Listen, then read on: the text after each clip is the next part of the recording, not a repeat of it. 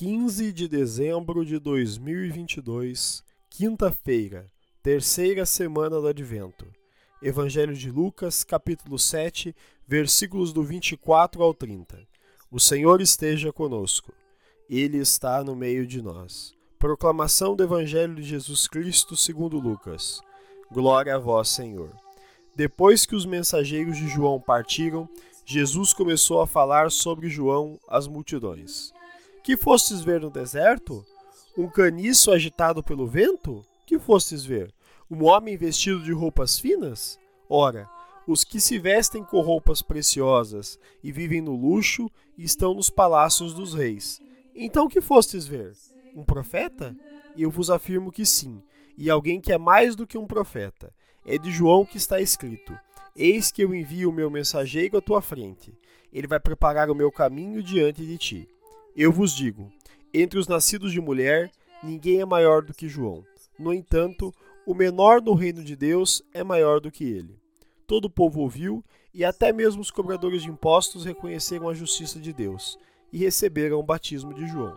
Mas os fariseus e mestres da lei, rejeitando o batismo de João, tornaram-se inútil para si mesmos o projeto de Deus. Palavra da salvação. Glória a vós, Senhor. Pelas palavras do Santo Evangelho sejam perdoados os nossos pecados. Amém. Queridos irmãos e irmãs, façamos uma brevíssima reflexão sobre o Evangelho de hoje. Hoje Jesus fala daquele que vem preparar o caminho, João Batista, um profeta sem luxo e sem uma pregação vazia. O Senhor reconhece os esforços da pregação de João Batista, elevando-o e o tornando grande entre os homens. Ainda, justamente pela força da pregação de João, reconhece que nem todos vão acolhê-la em seu coração.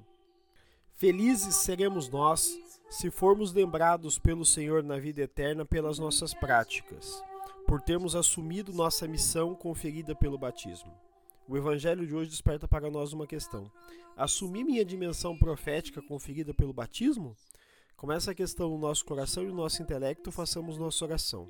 Senhor, dai-me a coragem de João Batista, de pregar em todos os cantos da terra. Amém. Sigamos o exemplo de João Batista. Louvado seja nosso Senhor Jesus Cristo, para sempre seja louvado.